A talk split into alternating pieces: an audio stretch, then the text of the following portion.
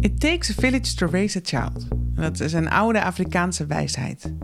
En in deze podcastserie ga ik op zoek naar de waarde van die wijsheid binnen de jeugdbescherming.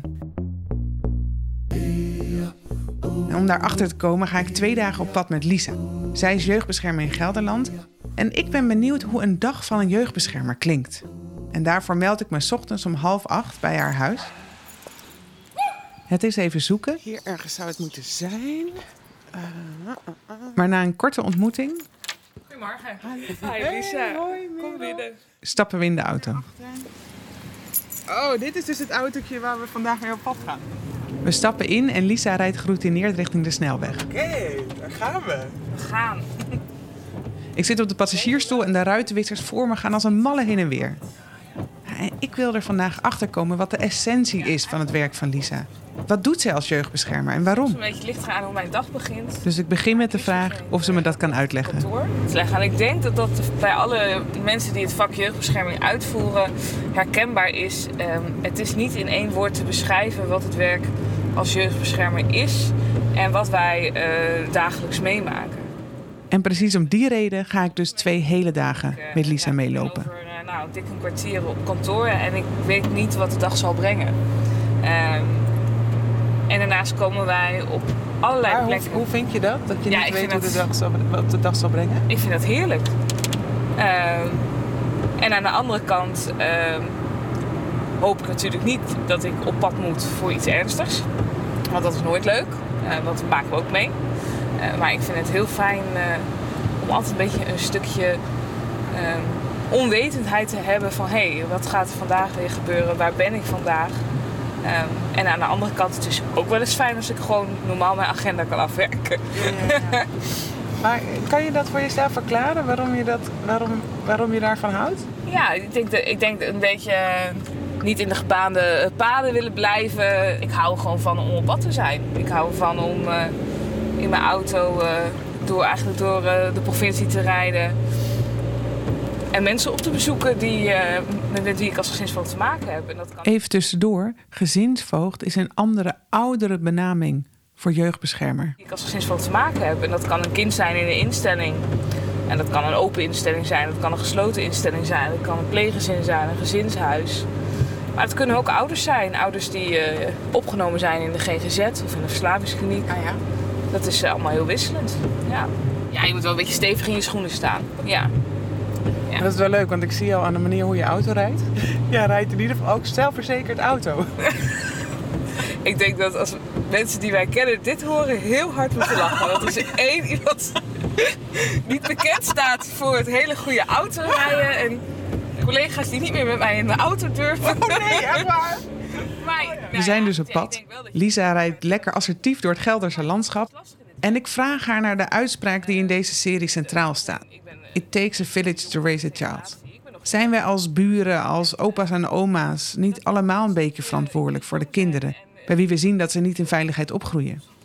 En wat is dan de rol van de jeugdbeschermer daarin? Hoe ziet Lisa dat bij de gezinnen waar zij zelf thuis komt? En juist voor de, voor de kwetsbare kinderen waar wij doorgaans veel te maken mee hebben, is het gewoon heel erg van belang dat er, dat er eigenlijk een, ja, een village om, de, om het kind heen staat. Om te kijken hoe diegene het beste op kan groeien en op kan bloeien naar volwassenheid. En ik denk dat wij nog steeds eh, bepaalde gemeentes en dorpen hebben waar dat, waar dat, waar dat is. Ehm, ook op de Veluwe, waar ik werk. Ehm, en dat is heel erg mooi. En ik hoop dat ik bijdraag aan een village. Ehm, en dat is natuurlijk altijd lastig te zeggen. Want wij hebben ook een doelgroep die, eh, nou ja, die, die, die ook te maken heeft met weerstand. En die soms niet, eh, niet openstaan om de, deur, om de voordeur open te zetten. En dat kan uit angst zijn, of onmacht, of onwil, of, ehm, of echte weerstand tegen jeugdzorg.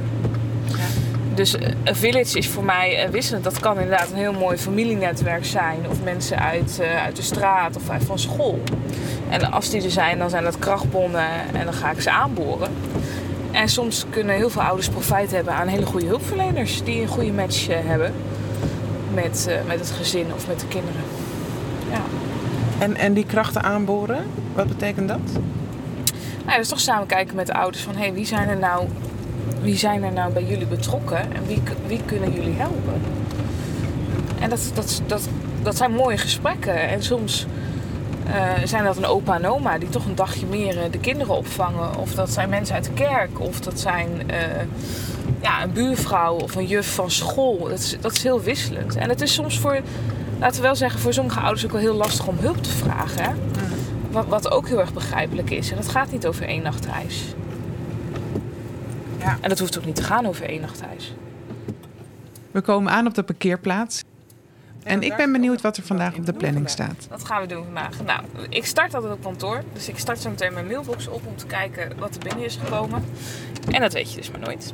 Dus die ga ik even beantwoorden. Dan heb ik sowieso even een, uh, een telefoongesprek met een collega van mij. Mhm. Wij zijn samen, voeren wij een uh, ondertoezichtstelling uit over twee uh, tienermeiden. En ik wil graag even met mijn collega sparren over hoe we bepaalde beslissingen en dergelijke gaan mededelen. Aan ouders, maar ook aan deze meiden. En... Want dat zijn heftige mededelingen. Nee, het, is, het gaat over een toetsingsmoment over uh, wat we voor gaan leggen aan de kinderrechter. Dus ik ga in overleg met mijn, uh, met mijn collega. En dan hebben we om half tien een afspraak met meerdere hulpverleners over een gezin. Waar verschillende vormen van hulp in wordt, in wordt geboden. Gezinsbegeleiding, maar ook vormen van therapie aan deze kinderen. En dan gaan we een evaluatie doen en dan komen we terug op kantoor en dan uh, heb ik een afspraak staan weer met een collega die ik aan het inwerken ben, want die is nieuw in het vak. En dan heb ik smiddags nog een begeleide omgang die ik van tevoren ook even ga uh, bespreken met, uh, met een pleegzorgwerker. En ik mag meelopen, hè? Ik ga niet over de opnames maken, want nee, dat is ook niet. vanwege privacy. Klopt. Maar ik, ik schaduw je. Daar gaan wij. We lopen een onopvallend kantoor binnen. Ik loop achter Lise aan en rechtdoor is een kamer voor gesprekken met ouders. Er is een speelkamer voor kinderen. Al vertelt Lisa dat ze eigenlijk altijd bij ouders thuis afspreekt. We nemen twee trappen naar boven, zeggen wat collega's gedacht, pakken een kop koffie. En ik vraag Lisa nog eens naar het overleg dat zij straks met haar collega heeft. Hoe pakt ze dat aan? Hoe neemt zij beslissingen? En ik denk ook altijd dat er gekeken moet worden naar positieve punten en sterke punten in een gezin en van een kind. Wat zijn nou krachtbronnen en wat zijn steunbronnen? En om uiteindelijk daar ook een beslissing te maken. En soms is het, moet het ook gewoon goed genoeg zijn. Ja, dat het niet dat het geen tien is. Maar ik denk dat geen enkel gezin een tien is. Ja, dat, dat we ook een beslissing maken van ja, weet je, het is niet optimaal, het is niet geweldig. Maar voor dit gezin is het goed genoeg. En in dit gezin functioneert zo. We hebben natuurlijk altijd te maken met, met, met een bepaalde cultuur van, van een gezin of van een familie die je uh, ook niet wil veranderen.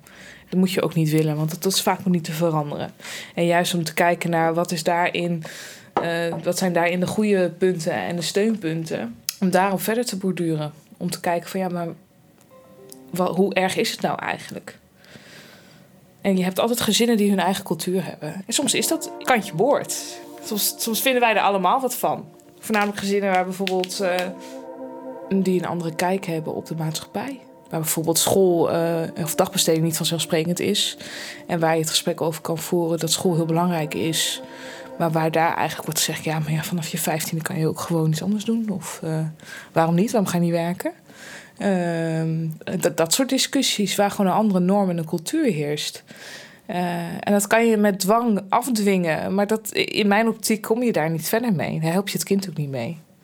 Ehm, en soms op het moment dat je het echt hebt over zeer onveilige situaties, dan, dan moeten wij altijd wat. Dat is het allerbelangrijkste, vind ik.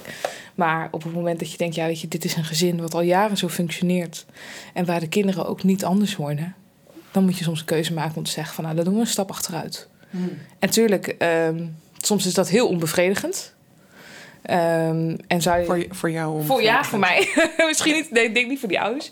Maar aan de andere kant, um, je streeft ernaar dat uh, alle kinderen een hele goede plek hebben. En in ons hulpverleningsogen een tien hebben. Het valt me nu al op dat Lisa de hele tijd afwegingen maakt. Nuances aanbrengt. Nadenkt over haar eigen rol ten opzichte van ouders. Ook of juist als ik haar vraag naar een situatie waarin het echt onveilig is voor kinderen.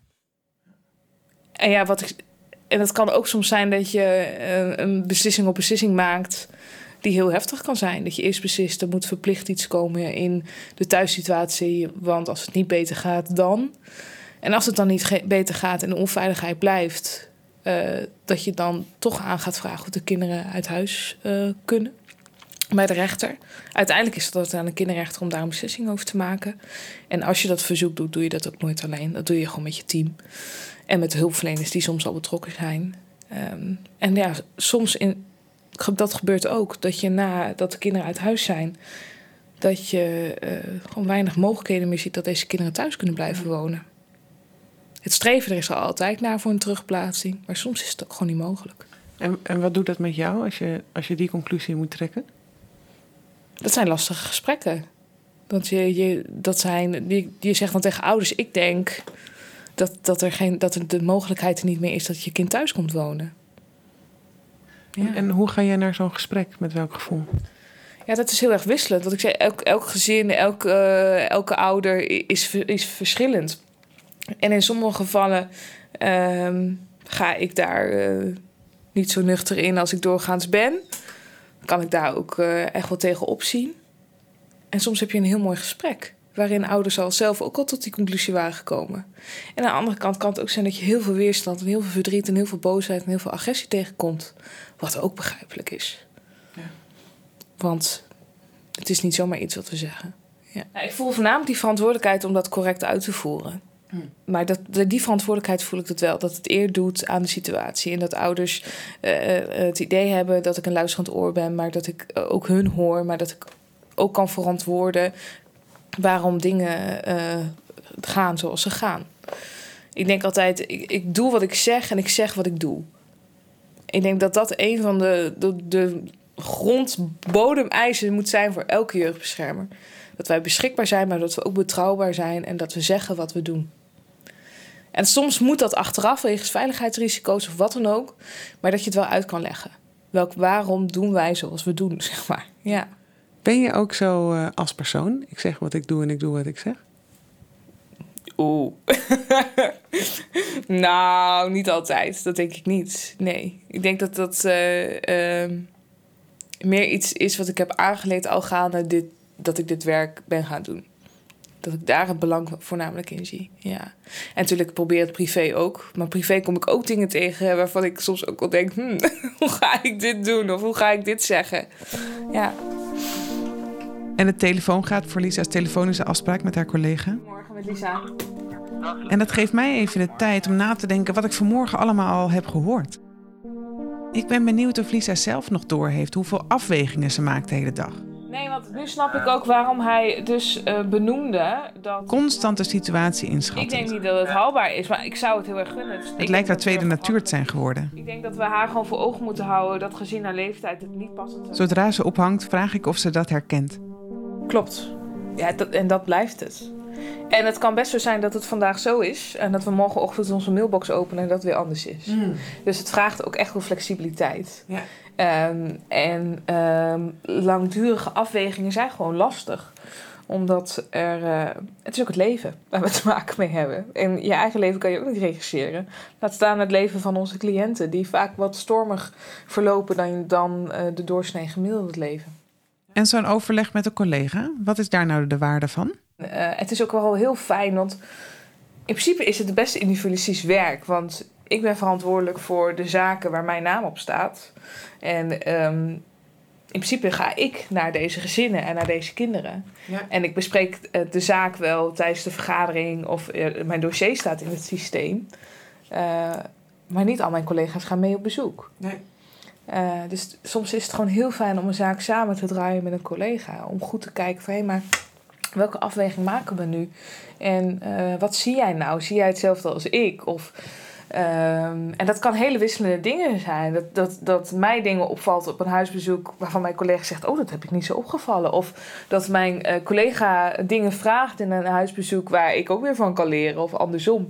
En um, wat ik zeg, het, het, blijft mensenwerk. Het blijft afwegingen maken. En het blijft goed kijken naar van ja, maar waar doen we goed aan? Waar kunnen we nou, waar moeten we echt op inzoomen? Of, ja. ja, en dat, dat is gewoon soms heel fijn om dat samen met iemand te doen. En wat is, wat is noodzakelijk voor een goede samenwerking met collega's? Nou, wat, wat ik altijd heel erg belangrijk vind, is dat er altijd gewoon een klik moet zijn. Dat je, uh, dat je ook gewoon lekker met elkaar kan lachen en noem maar op natuurlijk. Want uh, waarom helpt dat? om te relativeren. En dat is gewoon heel erg belangrijk in dit werk. Wat, nou ja, goed. eh, ehm, je gaf net al aan de eelt op je ziel en wat je ziet en wat je meemaakt. En we hebben een heftige doelgroep. En eh, ik denk dat het gewoon heel fijn is als je ook tegen je collega's zoals kan benoemen van... Oh, ik heb zo'n rot gesprek gehad. Of eh, dat je af en toe ook even moet ontladen over wat we hebben gezien of eh, gehoord. Of ehm, soms maken ook ouders beslissingen dat je denkt, hoe kom je erop? Dat ik echt denk, nou, of, eh, of opmerkingen of wat dan ook. Dat je, dat je soms ook wel denkt van, ja. En soms moet ik ook gewoon lachen. Ja, en dat, Ja. ja. dat, dat, dat moet je ook hebben. Want anders zou ik een enorme zuurpruim worden. Onze koffie is op, de eerste afspraak is voorbij en we moeten alweer naar het volgende overleg. We nemen de twee trappen naar beneden, stappen weer de regen in, de auto in en Lisa geeft gas. Zo, we gaan weer op pad. Ja. Waar gaan we heen? We gaan naar een eh, evaluatie met meerdere hulpverleners over een gezin. En dit is dan op de plek waar iemand therapie geeft. Dus gewoon de praktijkruimte. Waar iedereen samenkomt. Volgens mij zijn we met vier hulpverleners en een, eh, en een ouder. Om te bespreken van hey, hoe gaat het? Welke zorgen zijn er? Eh, en waar, eh, waar zit ontwikkeling in? Ik zie wel veel positieve ontwikkelingen. Dus ik hoop dat we vandaag ook samen kunnen kijken van hey, welke, ja, welke vorm van hulpverlening is nog nodig voor deze kinderen? En is, het, is het noodzakelijk dat er onder toezichtstelling blijft?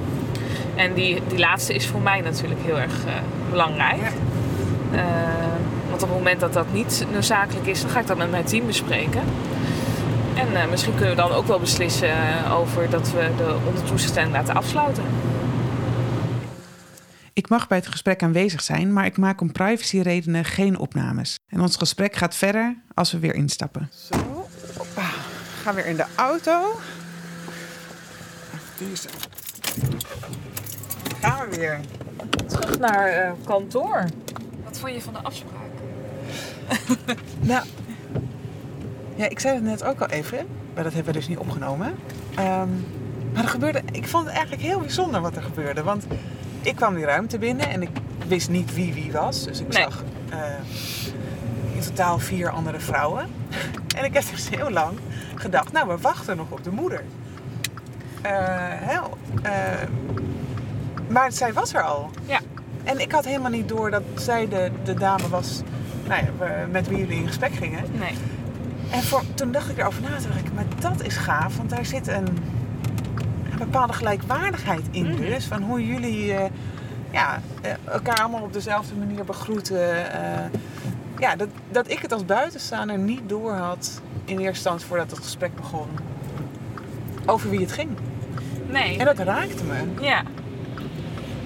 En dat vind ik mooi. En aan de andere kant geeft dat misschien ook wel weer dat jij eh, toch had verwacht dat onze cliënten er anders uit zouden zien.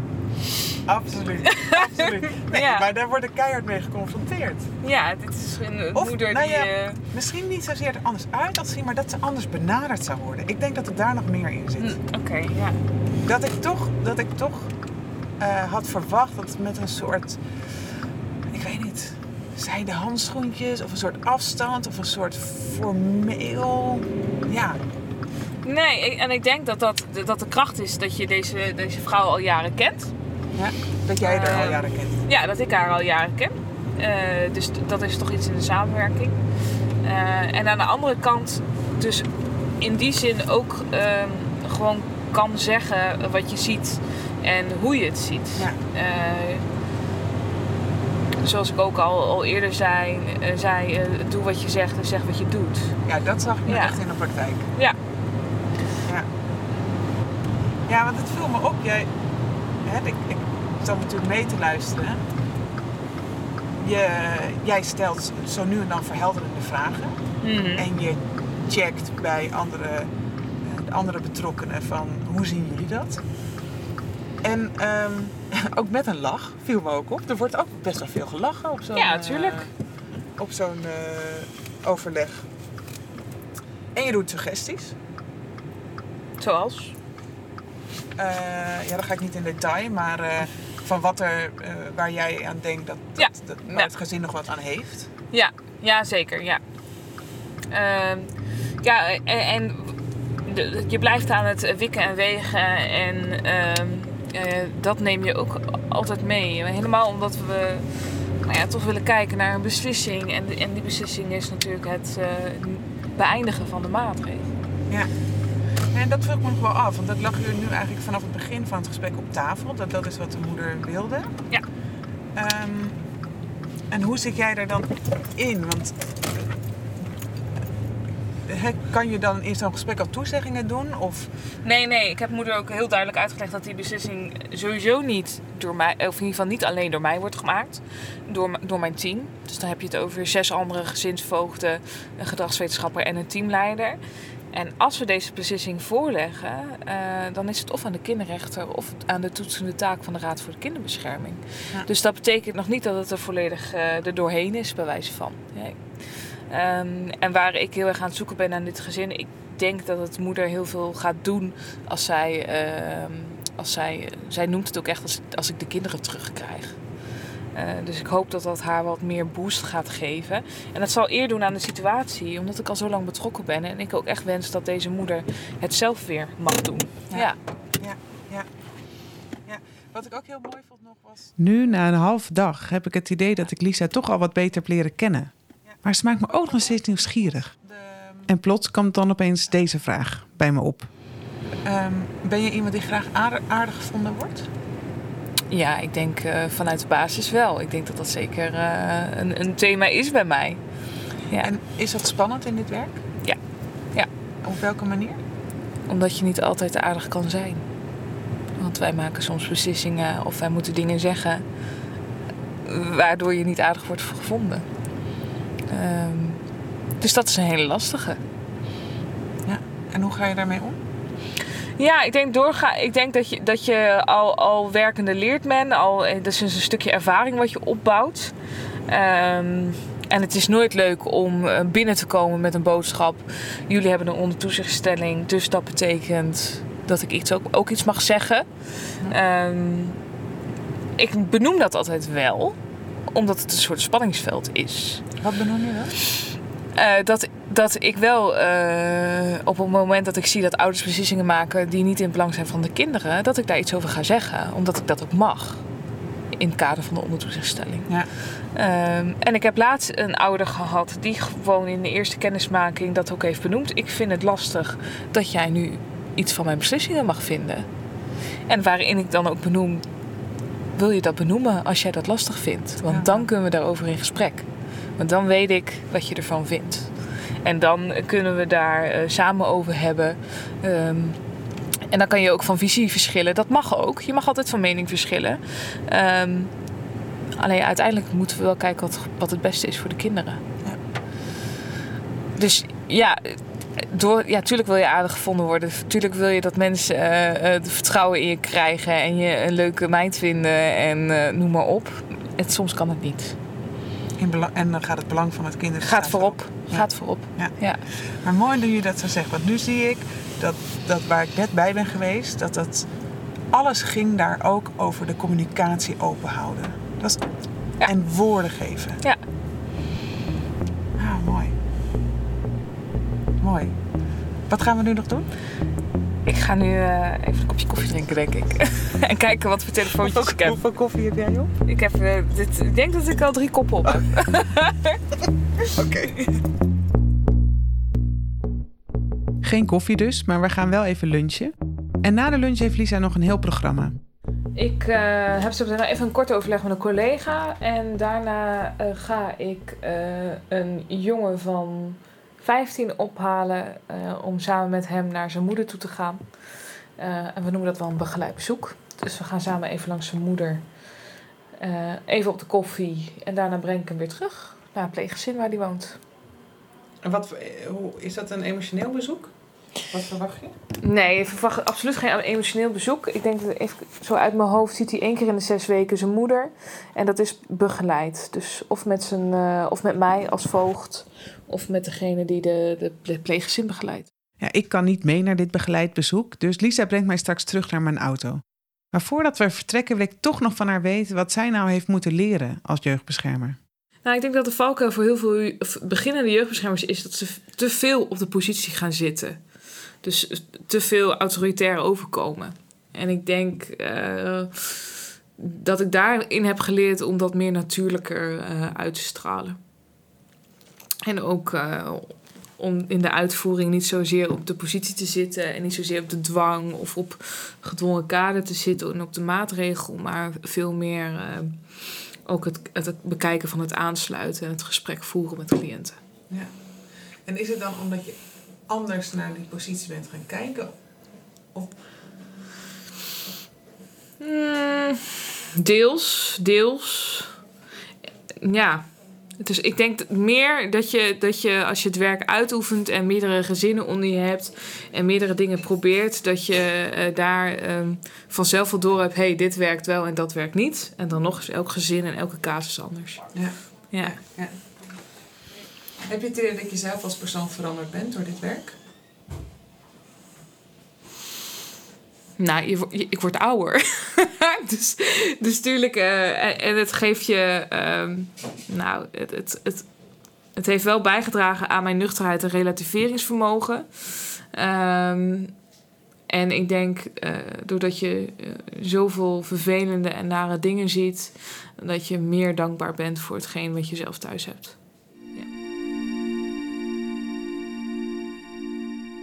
We stappen vandaag voor de laatste keer samen in het autootje. En buiten is nog steeds grijs en grauw. En ik vraag aan Lisa wat er zwaar is aan dit vak. Nou, wat, wat helaas uh, wel voorkomt in het vak is uh, uh, verbale agressie, bedreiging en intimidatie. En belediging. Dat zijn toch wel onderwerpen die nooit leuk zijn en die altijd wat met je doet, doen. Ja. Heb je dikke huid nodig? Dat denk ik wel. Ja. Ja. In ieder geval wat incasseringsvermogen. Vermogen. dat wel, ja. ja het, is, het is. We moeten geen vanzelfsprekendheid benoemen. En zo wil ik het ook niet benoemen. Maar het komt zeker voor. Um, en uh, ook onderhuids. Uh, dus dat, uh, we hebben ook gewoon cliënten die heel erg onder je huid gaan zitten. Maar die ook heel grof in de mond kunnen zijn. Ja. En uh, ik noem het een, uh, dikke huid, maar is het iets wat je altijd hebt gehad of wat je door dit vak hebt geleerd? Um, nee, ik denk, ik denk dat, ik het in, in, dat ik het wel heb gehad, maar ik denk ook dat mensen in staat zijn om dat te leren. En dan voornamelijk om de um, ook de emotie en de frustratie en de onmacht van uh, ouders te kunnen zien om het gedrag te kunnen labelen. En dan nog is het soms grenzeloos hoor. Uh, ondanks dat je weet waar het vandaan komt, kan het heel vervelend en naar zijn. Um, en het zijn niet, uh, nou, het, het zijn niet hoe je met elkaar omgaat, punt. En dat moet je. Maar daarnaast is het vaak in situaties dat ouders uh, hun grip verliezen op de situatie of hun emotie niet de baas kunnen zijn. En dat ze dan dingen gaan roepen um, wat voor heel veel onveiligheid meebrengt. Ja. ja. En wat ik me afvraag dan, hè? Want... En hoe gaat het zo met twijfel? Als ze niet zeker weten of ze het juiste doet? Ik neem geen besluit als ik twijfel voel. Dan ga ik hem benoemen aan mijn team waar mijn twijfel zit om gezamenlijk een beslissing te maken. Maar als iets niet goed voelt, dan doe ik het niet. Dan kan ik het voor mezelf ook niet verantwoorden. Dus uh, het is ook een beetje een gut feeling. Het is je intuïtie wat je ook... Uh, waar, waar ik ook veel op... Uh, op, op ja, op... hoe zeg je dat? Vaar. Vaar, ja. Op koers vaar. Ja. ja. En met die woorden komen we weer bij mijn auto aan. En het is eindelijk droog buiten, maar mijn hoofd zit vol. Ik vond het best een indrukwekkende dag, dus daar ga ik even van bijkomen. En we spreken af dat we elkaar de volgende ochtend zien. We zien elkaar morgen, ja. Bij de rechtbank. Na een goede nacht slapen ga ik de volgende ochtend weer op pad. Uh, maar het verkeer staat helemaal vast en ik kom gelukkig nog net op tijd aan bij de rechtbank.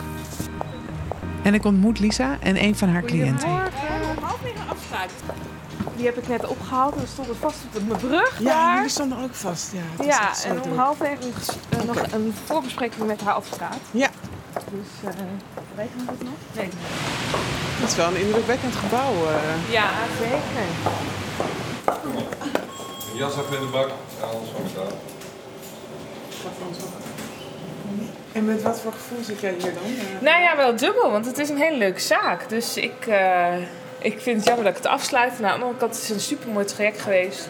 En eh, ik eh, gun het haar van harte. En dat is mijn boodschap aan de kinderrechter zo meteen. Omdat ik geen enkele twijfel heb over wat we nu aanvragen. En eh, dat ik denk dat het allemaal goed komt. Maar, en je zegt het is een hele leuke zaak. Wat maakt voor jou dan een leuke zaak? Ja, je, je ziet ontwikkeling. Een meisje die, die ik destijds met alle spoed en crisis raakte ik betrokken. En als ik zie hoe ze zich nu ontwikkelt en er staat gewoon een jonge moeder van bijna 19. En eh, ze doet het gewoon supergoed. Ze woont nog maar vier jaar in Nederland. Nou, moet je kijken hoe goed ze in Nederland is. En vlak voordat de zitting begint, kan ik deze moeder nog een paar vragen stellen. Kan jij even vertellen wat er vandaag gaat gebeuren? Eh, er is een zitting over mijn zoontje en of ik het gezag terug mag krijgen. En, en weet je dan nog wat de uitkomst van de zitting wordt? Ja, ik denk dat ik het gezag terugkrijg. En met welk gevoel stond jij vanmorgen op? Mm, ja, wel een beetje stressvol, maar gewoon een goede gevoel. Ja. Want wat zou dat voor jou betekenen om het gezag terug te krijgen? Eh, ja, eigenlijk is het veel beter, vind ik zelf. Want dan kan ik meer dingen zelf bepalen of als ik op vakantie wil of wat dan ook. Ja, Want dat waren nu dingen die Lisa bepaalde. Oké. ja ze moest toestemming geven. En, en wat vond je daarvan? Ja, goed. Maar ook blij dat het dan nu is afgelopen. Ja, een beetje wel, ja. En eh, hoe was jouw samenwerking met Lisa? Ja, eigenlijk heel goed. Ik had het eh, van het begin niet verwacht. Maar dat ging wel goed. Want wat had je verwacht dan? nou, ik dacht altijd dat eh, voogd niet echt goed voor je wou. Omdat ik andere voogden heb gezien van andere meisjes of jongens. Maar ik heb wel gewoon een goede voogd gekregen. Want, want dat een voogd niet het beste voor je wou, waar dacht je dan aan? Ja. ik weet het niet. En eh, eigenlijk is dit je meegevallen. Heeft het ook nog iets met, met Lisa zelf te maken? Met hoe Ja, zij de dat- dingen doet? Ja, want ze is wel heel lief en we konden heel goed met elkaar praten. Dat wel. En dat is dus belangrijk. Ja. Gaat het ook aan? Ja, de zitting gaat beginnen. Lisa en de moeder en de advocaat gaan de rechtszaal in. Het is vroeg, hè? We lopen nog niet uit. En ik blijf zitten in de grote, imposante hal. En het valt me toch weer opnieuw op hoe gemoedelijk het contact is. En nou snap ik wel dat dat natuurlijk ook met de aard van deze zaak te maken heeft. Het is eh, voor iedereen een vrolijke dag vandaag. Maar ik betrap mezelf erop dat ik het allemaal veel formeler had verwacht. Veel meer op die positie waar Lisa het eerder over had. En de zitting duurt nog geen tien minuten. En als iedereen weer buiten is, is de sfeer opgetogen. Nou, hoe was Er heeft dat? mondeling al toege- toegezegd, dus vandaar dat we kunnen kussen. Ja. Wat, hoe, hoe was het voor jou? Eh, ja, goed. Ja. Ben je er nog ehm, eh, emotioneel over? ja, ik ben nogal blij. Ik zie het ook aan je. Je straalt helemaal. Ja. En hoe was het voor jou, Lisa? Nou, een hele mooie zitting. Lekker kort en krachtig. Voor iedereen was het duidelijk dat ze gewoon in staat is om zelf het eh, gezag terug te krijgen. En dat ze het heel goed heeft gedaan. En dat is leuk dat die erkenning ook eh, in een zittingszaal is. We lopen samen naar buiten en Lisa zal de moeder nog even met haar eigen autootje naar huis brengen. Lisa is net gestopt met roken. Ja. Is dat nog een ding, Lisa, zo ochtends? Nou, zij zei wel. Maar voordat ze vertrekken en ik dus ook afscheid neem van Lisa, wil ik nog zo graag van hen beiden horen wat nou de waarde was van hun contact. Daarvoor deed ik het niet. En of dat altijd al zo gemoedelijk ging. We hebben ook wel eens ruzie gehad. Ja. Oh ja? Oh, oh daar wil ik. Hoe, hoe zag dat eruit? Kon je met Lisa goed ruzie maken? Ehm, ja, ik ben niet zo van ruzies. Dan liep ze weg. ja. Maar, je- maar dan was je gewoon boos op haar. Ja. is het niet mee eens. Ja, Dat Klopt. was het vaak. ja, daar was het niet mee eens. Bijvoorbeeld dat ik vond dat ze eh, toch haar school eerst moest afmaken en dergelijke. Ja, dat zijn dingen geweest. Ze heeft het hartstikke goed gedaan. Maar ze moest ook wel heel vaak eh, achter de broek aangezeten worden. Van kom op, dit gaan we doen. Ja. Dit moet er gebeuren. Ja. Heb je je school afgemaakt? Ja, Dus het heeft wel geholpen dat Lisa je achter de broek ja zat? eigenlijk wel. Ja, nu ben ik wel uh, gauw dankbaar dat, het wel, uh, dat ik de school heb afgemaakt. Want nu heb ik in ieder geval één papier dat ik altijd kan laten zien. Ja. We krijgen het koud. Het is nu echt tijd om afscheid te nemen. Nou, dan is dit het. Hey, heel erg bedankt. Ja. Ik vond Dankjewel. het echt heel leuk. Fijn. Goed om Ik wil nog één ding van deze moeder weten. Ehm, heb je dromen voor je zoontje? ja, ik wil sowieso dat hij een goede toekomst krijgt. En wat is een goede toekomst volgens jou? Uh, ja, dat wij ge- gewoon een goede familie gaan maken. Dat wil ik. Gewoon een goede familie maken. Nou, dit waren twee dagen uit de wereld van de jeugdbescherming. En natuurlijk geen representatief beeld van het hele vak. Want als maar iets duidelijk is geworden, dan is het dat iedere dag er anders uitziet voor een jeugdbeschermer. Maar wat ik nou heb geleerd over wat It Takes a Village to Raise a Child betekent voor kinderen in onveilige situaties, is nou eigenlijk iets dat mij eens bijgebleven. Um, over wat voor verschil Lisa in onveilige situaties maakt. En dat doet ze niet vanuit een autoritaire positie of door de opvoeding over te nemen. Maar juist altijd door te streven naar vooruitgang in het gezin. Vanuit oprecht contact en wederzijds respect. En dat zij dan dus op, op zoek gaat naar krachtbronnen rondom het gezin. Dat zij tijdelijk een rol kan spelen in dat steunende netwerk om een kind heen. Maar altijd met het streven om iets op te bouwen zodat zij zelf weer een stap terug kan doen. En wat me ook heeft geraakt is wat Lisa zei over dat zij zelf eigenlijk ook een village nodig heeft. Een steunend netwerk om dit werk aan te kunnen.